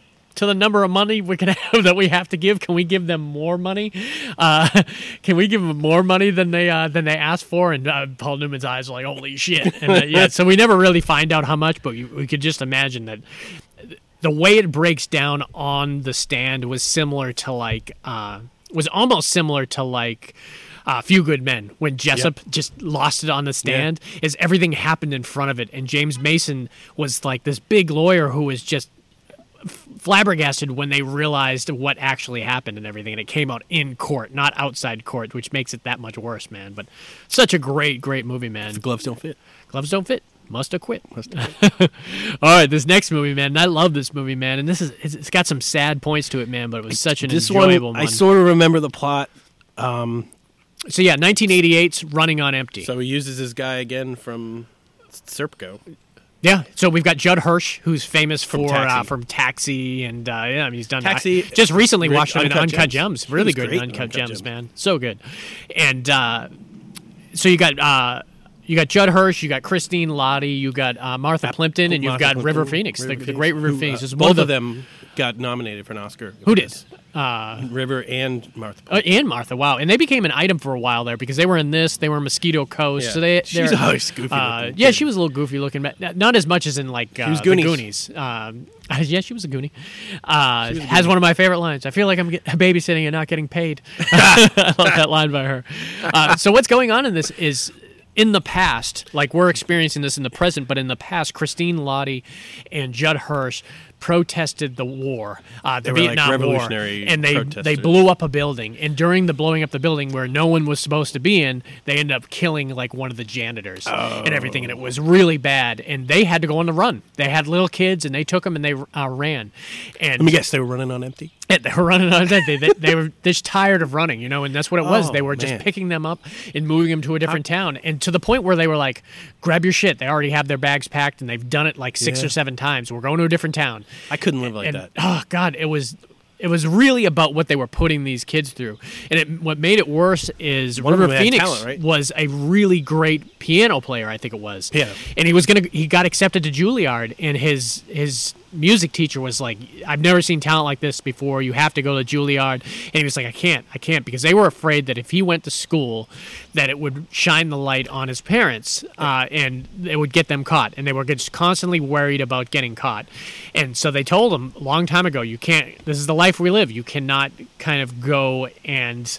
Uh, you can't go to college, you know, and it's Or you could could tell when Dale, going Dad. through it. Yeah, I know, and that's what it kept going through, man. And it, it was sad at some point because you realized, and, and they, I remember the actual moment where they actually had to, uh, they had another kid too, his son, and uh, they had to let, uh, not to spoil too much of it, but uh, they had to make that hard decision that we're going to have to let our son go and maybe not see him ever again, uh, but it's going to be the best thing that's ever happened to him. This Who is is the thing we have to that do. they reached out to? His dad, I think. Yeah, there was somebody else that they uh, reached out to. I can't remember who He's it was. pretty famous. Yeah, there was another Was actor. in Danny. Damn, I'd have to look it up. Justin, come on. Where are you, Justin? we should ca- call, hold on, I'm we call should Justin. call Justin, Justin, right now. Justin, just look up who the other actors are in Running on Empty for us. That's just lazy. She's like, that's all you want from me? You're such a great producer, man. No one looks up you as shit like no you. one Google searches like No you. one Google searches like you. I've seen your fingers move, and it just blows my mind. Whoa. Uh, it was it was good, man. It was an emotional movie, kind of at the end, and it, it was one of those great kind of movies for River Phoenix because River Phoenix was doing some high level shit even in these small movies. Did he, Jump Jackson Browne? Did he write that song for this movie? Uh, I don't know. That's a good question. Uh, I mean, it might have been. Uh, that seems a lot. This seems pretty late for that. Eighty-eight. That Jackson Browne song, kind of late seventies. That's true. It might have been. Uh, but this was also the time where River Phoenix was nailing it, man. You know, he had nailed it in Mosquito Coast. You remember Little Nikita, Uh, yeah. the movie with Yeah. him and Sidney Mhm. Poitier? That was like a random movie that people don't talk about anymore. And that was another one where uh, Sidney Poitier was looking for like this Russian spy that had some sort of connection with River Phoenix, and River Phoenix didn't even know it. It was like one of his mentors that turned out to be a Russian spy, and Sidney Poitier moved next door just to kind of uncover the whole thing. It was really great. So yeah, running on empty. Definitely check it out. I'm still. Oh, Trying you're to still look looking for actors? for the dad? He's famous. I'm pretty sure he's famous. It's like nope, no famous people here. Maybe not. Maybe not. No. Nothing. You got nothing. I think his daughter was in it though, Jenny, Jenny Lumet. Oh yeah, that would that would be a weird coincidence if he's not, if it's not his daughter. Uh, Nope. all right. Well, this next movie, this was a movie I saw on demand when it came out. No, the, I saw the trailer for it, and you just see the What three actors. this? This next one, Yeah. 1989. Because this was right in our heyday of Yep. films and Up north. What's his name was killing it at the time. Uh, Matthew Broderick. Yeah, Matthew Broderick. So this this movie basically stars three people and three generations of actors who are all playing like father, son, grandfather. All great. So all amazing and just bringing them together. So you've got uh, the grandfather played by the great Sean Connery. Second time Sidney Lumet's used him. Actually, it's a third time because uh, a movie I left off here that was really great was the Anderson tapes with uh, Sean Connery, but I hadn't seen it forever, so I left it off. So you got Sean Connery playing the grandfather. The father's played by Dustin Hoffman, and then the the son is Matthew Broderick. And it's such a The great, mother was uh, uh, was she was she the one from uh, I've seen her before. She's played in a lot of like she plays that Jewish mom a lot of, in movies. Yeah. And I, I can't remember who she is though. And uh, same with uh, Sean Connery's kind of main squeeze that worked at that delicatessen. She was really really great in this too. This is a movie that I actually just mailed to my mom to watch uh, in the last DVD lot that I sent her. and it was a crazy premise like really great, you know, and well, kind of the back premise uh, is Sean Connery's this kind of rough and tumble, like the, what you imagine him to be in real life. You know, Yeah. just like a, you can imagine Sean Connery, even if he's not, being that guy that uh, that Scottish guy at the bar who gets drunk and just wants to get in a bar fight. So he's like an ex criminal and uh, did a lot scrapper. did, did some time did bust s- so much so that the all the cops know him, and they, they like basically don't even lock the the lockup when he goes in there, Yeah. and everything. Oh, you in here again? And so he's got his son played by Dustin Hoffman, who had been brought into that life for a brief period of time where he actually had to serve Yeah. time because he was robbing uh, stores with his father, and then he got out of it, made something out of himself, was a meat start- packer, like bought a meat pack meat packing business in like uh, in New York, and packing district. and would never have to his son would never have to work again. He could pay for his schooling five times over. He made a shitload of money. So no problem and matthew broderick was smart fascinated super with smart like he had won the rhodes scholar type uh, Yeah. smart and uh, he could I think he was going to Princeton or he was going to Harvard and everything. Yeah. And uh, the movie kind of started where he he met with uh, the all three of the generations met at like this deli to talk about this thing that Matthew Broderick brought to talk about. Why don't you tell us what he's got to bring to him? he he met with this this graduate student that was working on this the Asian guy, the guy, Yeah. the great actor from uh, I should know his name too, but he's from uh, Jurassic Park and Yep. uh, from Oz. He was Yep. the priest from Oz. Yeah. Really good. But he was actor. he was working on a formula, and he he needed more time to develop it Yeah. or something. There was a cover story, Yeah. and then there was the real story. the plasmas they had to so they had to break into this. He gave them the c- codes and told them the time to go. easy as hell. Easy as hell. Yeah. You go in and you steal the book, and and You steal the logbook, you And steal pay the you plasmas, X amount of money. and it, it was a million dollars or something. and the inside the people in the company knew that they were going to do it this was kind of just so they could extend their period of time of when this thing was going to come out they told people that was going to come out in january and they were about another year away Yeah. from it so this robbery would have bought them time But what you really find out at the end is it didn't work at all. yeah it didn't work at all Like, and uh, they need, and he had gotten a lot of funding for it, Yeah. and he just had to. and it wasn't even the plasmas; it was water. Yeah, that, they yeah. Were, that they were stealing. But it it was hmm. basically that wasn't even like the big thing about it. And it was only going to be one guard, and he was like sleeping half the time in the chair with his gun on the back of it. And they, they were like, "It's easy." And Dustin Hoffman's like, "Hey." If it's illegal, it's hard, and you know, and I'm not gonna. I didn't spend my whole life thieving with my father, so I could thieve with my son. yeah, and then but there was Matthew that. Broderick was like, "I'm going, Yeah. no matter what." oh man, And it really Dustin Hoffman had to go because Yeah. just to protect. And remember that son. moment when he told him? He's, Yeah. he's like, I'm going regardless. I'm going if you like it or not. And Dustin Hoffman reached over the table and smacked him the hardest out of it. you'd ever You seen know what my anyone get smacked. scene from this movie is is when they he brings his girlfriend Matthew Broderick brings his girlfriend over. Yeah. played by uh, Uh, yeah, the chick from, uh, what's Victoria Jackson? yeah, Victoria Jackson. Dumb as shit. and was started talking about the rent schemes they were doing. They were waiting for old people to die so right. that they could That's get right. the rent control. And then Sean Connery like Where'd you find this fucking yeah, uh, bitches- parasite yeah, or something like that? bitches her out right in front of him. and the daughter, I think, uh, and Sean Connery's girlfriend too had a great line. She's like, "Uh, "For your benefit, I really hope God has a sense of humor," because she was doing some horrible stuff. Yeah, she was And trolling like was the all right with that, you know? like waiting for people to die Yeah. so you can get rent control apartments.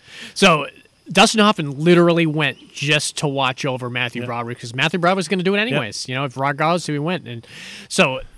And So what happens is what you would think would happen. Well, I mean, it was it was big though. I, I love that moment where they had to break in because it, it was somewhat easy because you know they went in and just like they said they put masks on. That you know, story that the- the- that Sean Connery told. Oh God, about- yeah, that oh, Pee Wee guy. They were guy talking was- about. they had a thousand They were cuts. just. There was some really great stuff when they were getting ready for the robbery, and they were going to like uh, hardware st- stores to buy rope and to buy sledgehammers and to buy crowbars and stuff like that. Everything they would possibly need because, like making an indie film, they didn't want to be stuck in there kind of with uh, the wrong tools. So when they get in there, they have the key card. Key card works good. They punch in the code. They find the guard. They they easily uh, tie him up, and then they go and they they find the. Uh, um, they find the plasmas, they grab them, they they get out, you know, and then right when they get out, Matthew Brown was like, "Holy shit, we forgot the logbook." We, he says, "Not gonna pay us with a logbook," and they were, and he's like, "I'll go back in," and Dustin Hoffman's like, "No, I'll go back in." And he's like, "No, no, you're not gonna be able to find him. It's like a, a hundred books there." He says, "You stay here, I'll go in there," and he's going in there, and the and the idea was that you had to use the key card and then punch in the code, and there was a scene where Matthew Broderick's going up the staircase, and he uses the key card and just busts through the door. He forgets to type the code in, and so the silent alarm goes off. Yeah. So as Matthew Broderick's not out of the building yet, and the cops start showing up, and then uh, Sean Connery and Dustin Hoffman are like, "Let's wait in the car." He's and it, Dustin Hoffman's like, "No, I'm waiting here." He said, "No, we got to wait in the car," and so they wait in the car, and Matt, they see Matthew Broderick get out, and oh, they see Matthew Broderick get pitched, uh, pinched, man, Yep. and it was horrible. And Dustin Hoffman's like, he's got to go tell his wife, oh man, And his wife was and his like, wife was not forgiving. Turn yourself in. Yep. She's He like, says, get me my son back. he says, "Turn you and your scumbag father in, or I'll turn both of you in." Yeah. And they were like, uh, and he was like flabbergasted. And then he couldn't find Sean Connery. And then he knew Sean Connery. Then he couldn't find the plasmas. He's like, "Where the fuck are the plasmas?" And everything. And because the lawyer's like, he's like, "Hey, you can't go in front of the judge and say fuck you." He says, "You're gonna have to turn yourself in. You're gonna have to have the plasmas. You're gonna have to find the logbook." And, uh, try to the, the guy that wasn't going to pay him the money. yeah, they had Sean Connery had to confront him and everything, and it was a. Uh, I won't give the whole ending away, but it's some really great stuff with the the judge was also played by uh, Strickland. The second time he That's pla right. used him in a movie, or maybe, Maybe more than two, but uh, he was great as the judge. That guy ever and everything. yeah. Uh, oh man, it was so fantastic, man, to to watch these kind of three giants kind of uh, uh, do this really, really phenomenal kind of story. Uh, another one people goes onto people's radars man i very rarely find anyone that's that's heard of family business that's seen family business is always one of my kind of staples that i go to that i watch really great all right this last movie here and this was a movie this is our trifecta the And end this of the is- trifecta And it's funny because you could watch those three together and you swear they were made one after another. yeah Like that.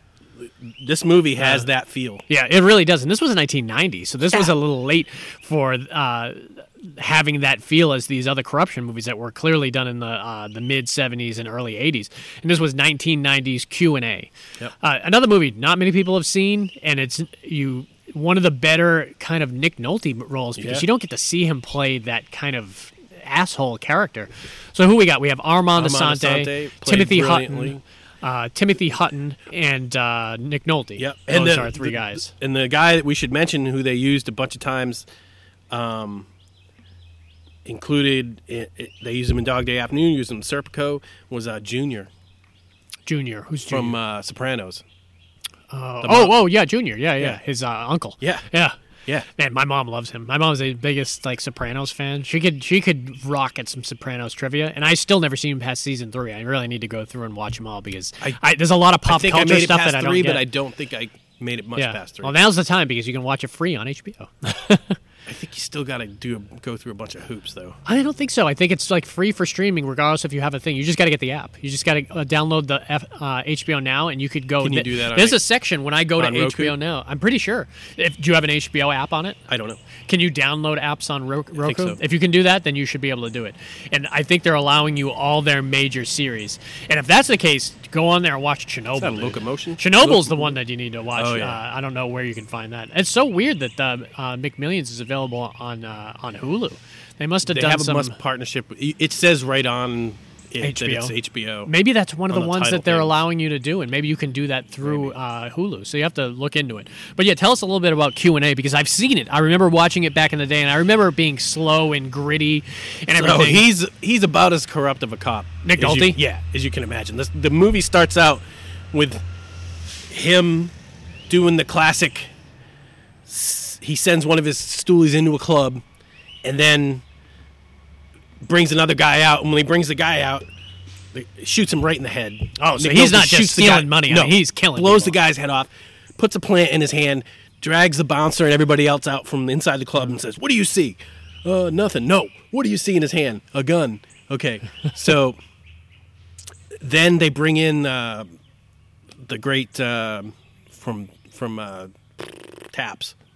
Oh, uh, George Scott. No, Uh, the young else? kid. Uh, uh, Timothy Hunt. Timmy Hutton. Yeah, yeah, yeah. Timmy Hutton's He plays new- IA? He's no, he's the new district attorney. Oh, okay. So they the case goes to him to see whether or not it has to go to the grand jury. Yeah. So Guzman is in this. Uh, the guy um, Luis Guzman. Oh, Luis Guzman. Yeah, Yeah. it's great. Oh man, he must have been young. Super young. Yeah, 1990, He was in definitely. two movies of his. Really? Yeah. What was the other one? Do you know? Um, I think it was Dog Day Afternoon. oh, okay. Man, I need to rewatch Dog Day Afternoon. I haven't watched it in for, well, forever. you can only watch half of it on your. But I don't. I wonder if that's the case too, because a lot of mine play on mine that don't play on other people's. I'm using an actual Blu-ray player though. It freezes up and then does some freaky things. Okay, so maybe it is. So you It said isn't just wouldn't What you said the last 15 minutes or last chapter? Chapter fifteen Chapter was the last one you can watch. Okay, I'll put it in my uh, thing later and check because my mom had the same problem with uh, the Master. Sorry, Oh, we yeah. got some big ass trucks coming by right now. That's what happens when That's you what happens. Outdoor pod. You got to deal with it. We're in the garden Corona time, the man. pool. Uh, yeah, mom had it happen with the Master. I sent her the Master, and she had it happen with concussion halfway through it. And I was like, "Well, that's what happens when you buy from two dollar movies in China. and and I don't watch them right away." The, uh, I told you, did I send you the picture of the uh, the Yeah. house party? Yeah, yeah, yeah. I, this is a great story to not to interrupt Q and A, but I I bought uh, House Party, you know, the classic Kid 'n Play movie, and I I've been watching some like random '80s and '90s comedies. And I was like, "What is the most random '90s?" And I'm flipping through them. It's like, "Oh, House Party! I haven't seen this in forever." And I take it out and I put it in my DVD player, and it, it, it's just spinning. It won't work. And I was like, "What the hell's wrong with this disc?" And I take it out, and if if you buy those like those blank discs, and at the very top Top. they have that like piece of plastic that mhm. goes on before the disc, them. Someone looks like they took a sticker of uh, of a house party and put it on a piece of plastic, so it's not even a DVD. It's just a piece. It's like a plastic ring that someone sold me for like three, four dollars or something like that. And Like because I don't, months ago. and because I don't watch movies right when I get them, I'll just file them away and I'll get to them years later. I was like, oh motherfucker, I got hosed big time. I wonder how many go people back and find this guy. He I was, gotta- you were his perfect I had to track him down, man. He was like, man, that motherfucker, how many times? He probably went on and did it 10 other times to people because it worked on me. Damn, pissed me off. So now I, I need to buy myself some house party. So yeah, So they bring Timothy Hutton in, and basically it was like it was they all wanted to be open and shut case. The guy pulled a gun on the on a cop, and the cop shot him in self defense. yeah. and the end of it. So they bring in they bring in he brings in the people to get corroborating stories and basically the movie's based on q&a the, the question and answering sessions that they did with all the suspects and all the all the uh, witnesses so they bring in a mob boss that was there played by junior and uh, It's great he's playing Bob Boss's video back then. He's Yeah. got that, man. and basically he was like yeah I, that's sort of what happened because they all they had uh they had dealings with the cop he was so dirty he was part of the mob he was he was uh, he was trying to help Them. he was making money from the mob and so they wanted him to get off but uh armand assante who also worked for the he had his own mob but you know how they mobs make alliances like Yeah, yeah, yeah, so it was the italian mob made an alliance with uh with Armand Assante, who played in this movie, played a Hispanic Cuban or Man, he doesn't do enough movies, man. I love Armand Santos. and so, good. basically he was like he was like that's not how it happened and you know, he's a dirty cop and Mm-hmm. wasn't going to back him up. But he said enough things that got Timothy Hutton thinking this might not be open and shut. So I'd be did- getting scared too if I was Yeah. Timothy Hutton. I mean, he dug a little people- deeper and dug a little deeper, and Armand Assante was dating Timothy Hutton's ex girlfriend, so there was that. So finally, he gets Armand Assante. I mean, I'm skipping over a whole bunch of stuff. That's all right, that's because all right. it's a long movie. But they, um, Armand Assante is like, I want out Yeah. of the mob. So he's like, go down to Miami. The Italians put a hit on him. And a hit So, goes went- wrong. so he's willing to talk about whatever. so the hit goes wrong. Then he calls up Timothy Hutton and says, "I'll give you everybody." yeah. Oh shit. That's the call every kind of Yeah. uh, district attorney Yeah. uh, want to get. So So put this guy under protection right now. So, but uh, Nick Nolte is proactive. Yeah. He go- It's also He the goes- first time he had that crazy mustache. He had that mustache that was so big. but the weird thing in lip. this movie is a lot of his stoolies and some of them were either transgender or gay, Uh-huh. and like he kept not- acting like he wanted to be gay. Yeah. Like he grabbed a couple dudes' Yeah, yeah. packages in this movie. He took a transsexual weird, back weird to the hotel room and was like, "I'm gonna pitch and you're gonna catch him." So he gets ready to have sex with the Mm. transgendered person and and then he strangles them. He kills a bunch of people in God, movie. man, yeah, he, killed. It's his first of. He played a lot of those roles where he was just kind of a scumbag, and this was like the first time we're like, holy So- crap, man. finally they were like, okay, he, everybody agrees this, he, he's dirty. So Timothy Hutton goes back to his office. He, eh, well, they're looking for him. They're looking for Nick Nolte, but he goes back to his office, and this is a spoiler. You want me to spoil it? Yeah, you could spoil it. Okay, We so he, the- as long as we give the warning. He goes to the he goes into his office, and Nick Nolte's there, and like pulls a gun on him, yeah, and was like, you know, okay, I'm gonna kill you. You won, but I'm still gonna kill you. you figured it out. But So uh, the other cops see that they has a gun. He shoots his partner in man. the in like the chest. You think he's dead. You find out later he's not. And then uh, one of the other cops, who's kind of had a running gag, they were giving him a hard time. He, they kept calling him a virgin because he had been on the force for like 25 years Mm-hmm. and never never fired his weapon. oh, really? Yeah. And he was the one in the office that shot Nick Nolte. Oh, in the head. man. they had some great headshot wounds in this. There was Yeah, I great, forgot. I forget about a lot of the action in this movie. I remember a lot of the dialogue. that initial lot of the murder. stuff. They threw like a section of brain meat Oh, from like a pig or something against the wall, uh. and it was like, oh man, that was crazy. yeah, man. I wish we, we could have had time to talk about all Sidney Lumet's movies because all of them. If I had to think of one word, I think gritty would probably be it. You know, you you think mm. that gritty movie, you think Sidney Lumet, and uh, the uh, some of the other movies like uh, we didn't talk Failsafe, which was another one, uh, great one with Henry Fonda, or uh, Guilty as Sin was another one they did later with uh, Don Johnson and Rebecca De Mornay, where he was court- just another a- great courtroom movie. another great courtroom And movie. love- he was a scumbag, and that was always fascinating when it when you talk about double not double jeopardy, double jeopardy, Yeah. or in, more importantly, like client yeah privilege, privilege. yeah, because he he came right out and came told her. said, "I killed her, and Yeah. you're going to get me off." Yep. But then he had, had this weird sort of like relationship with Yeah.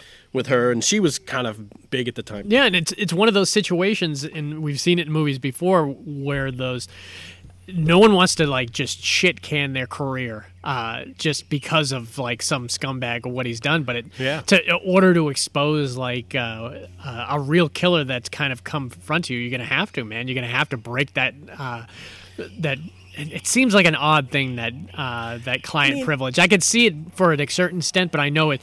Like with Priest, if they say they're they, they can't I- talk about stuff that he has done, but they can talk about stuff that they think they're going to do. I think that's what the the rule those guys go by. I think priests are going to touch a kid.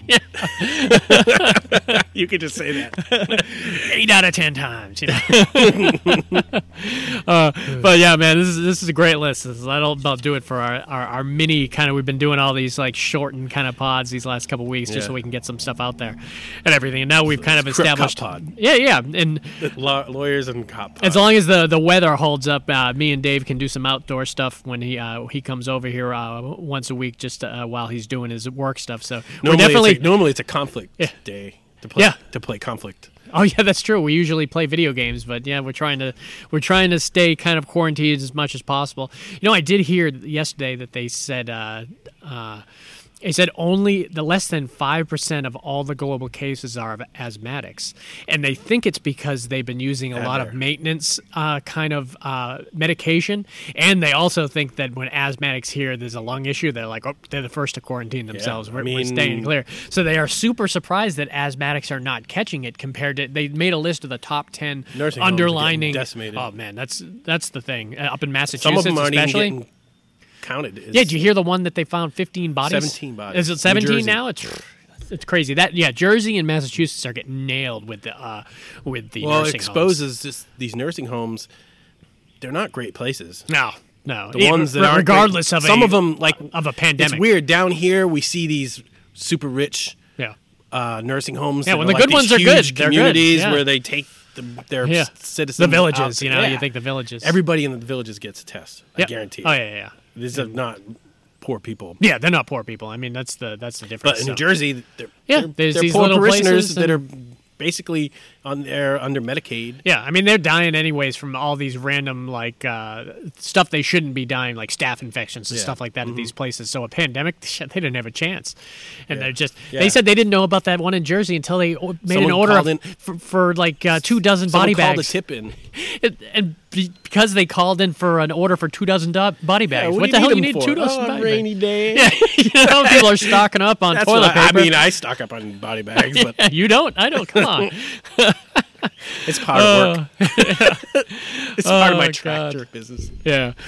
So yeah, Sidney Lumet, man. If you're an old school movie fan, or if you're kind of uh, you're you're listening to or you're watching movies and have a really interest in kind of like award winning stuff and just All the great classics, stories. Like he's all great stories, man. These all a lot of them are based off either books that did well, Yep. or real life. Yeah, I know that, like, the Death Trap. Deathtrap was based on Ira Levin's book, who did uh, Rosemary's Baby. So I mean, he had done all sorts of great novels. So I think that's what they did back in the day, and that's what Spielberg did back in the day. You know, no, he read books that he said, "This is a great story. Let's buy the rights to this Yeah. book and let's remake it." I mean, now it's a little bit different. What's a book? Uh, yeah, and all these movies could be remade. I mean, uh, two of these movies have been remade for sure, and all of them really could be remade if they wanted to. Um, certainly, I wouldn't. Um, I Net- used to be against be it. remade as a drama. Yeah, I mean, it was called Bombshell, really. Uh, did you ever get to see Bombshell? I have not It was good. it It was really good. Uh, but that kind of exposed kind of Oh, the Brian shitty Dennehy network died thing. this week. Yeah, he died. Yeah, we should give him his uh, his due, man. Brian Dennehy was such a great actor, man. I put it out on Facebook. I put like a collage. Yeah, check our Facebook uh, picture. Uh, I put out a, a great picture of all some of his classics: FX, FX2, uh, Tommy Boy. Uh, I think uh, First Blood, man. First Blood was one of the uh, the best ones he had done. So he was a great one. We also lost Howard Finkel yesterday, who was. Uh, you don't really know who he is unless you were an old WWF guy. He was the announcer, the ring yeah. announcer, not that Michael Buffer guy, Yeah, yeah, but he was. He had a small little mustache and balding head. Kind of looked like me and Gene, but he wasn't. Uh, and he had been announcing guys for forever, so he was a staple in my childhood. So I woke up yesterday and found out how Finkel died, and then later on I found out Dennehy died, and then the uh, cinematographer for ET died, and I was like, holy shit, man!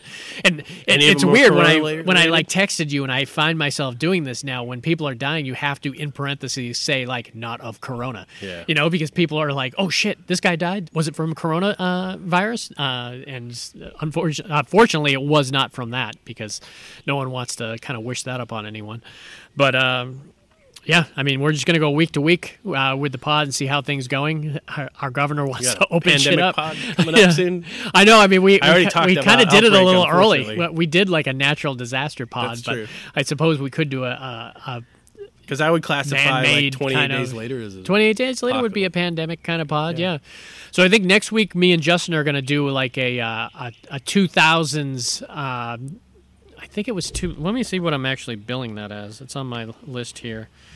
Um, we're doing an off-world. Oh, it's just off-world. Yeah. So off-world uh, sci-fi, anything that just, just has people leaving the Earth or it just completely takes place out of Earth, you know, Event Horizon or anything like that. It's so big of a scale that we could do multiple pods this way. But I think me and Justin are going to do one next week, and then uh, week after that, uh, me and Dave will be doing another one. We haven't quite decided which ones we, we're going to do, and we'll eventually get to that uh, third part of uh, Tom Hanks. I would like to wait until we're all together, but Slow may not happen. Uh, what's that? Movies that burn. Yeah, slow. mo- slow burns. Yeah, we could totally do slow burns, but I mean that, that's, talked a that's wide up, them, yeah. uh, open. So we'll do something that's kind of in both of our wheelhouses, uh, and I'm going to see how uh, well the. The phone recording works for me and my cousin because if it works as well as it does for me and Justin, me and uh, Eric could do a great horror pod. We haven't done a horror pod in like uh, three or four months, so probably since November we haven't done one.